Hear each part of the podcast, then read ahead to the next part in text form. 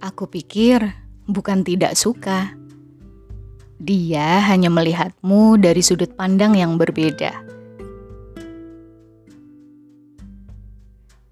Jangan mudah menjatuhkan benci, ya, karena kita tidak pernah mengerti lewat tangan siapa pertolongannya akan diberi.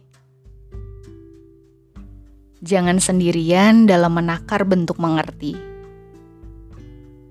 Jangan sendirian pula dalam menerjemahkan maksud memahami.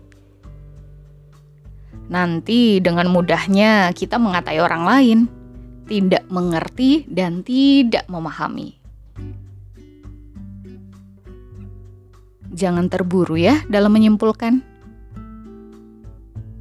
Karena barangkali ada yang luput dari penglihatan mata dan hati. Jadi, mari kita berbincang supaya tidak ada lagi paham yang pincang.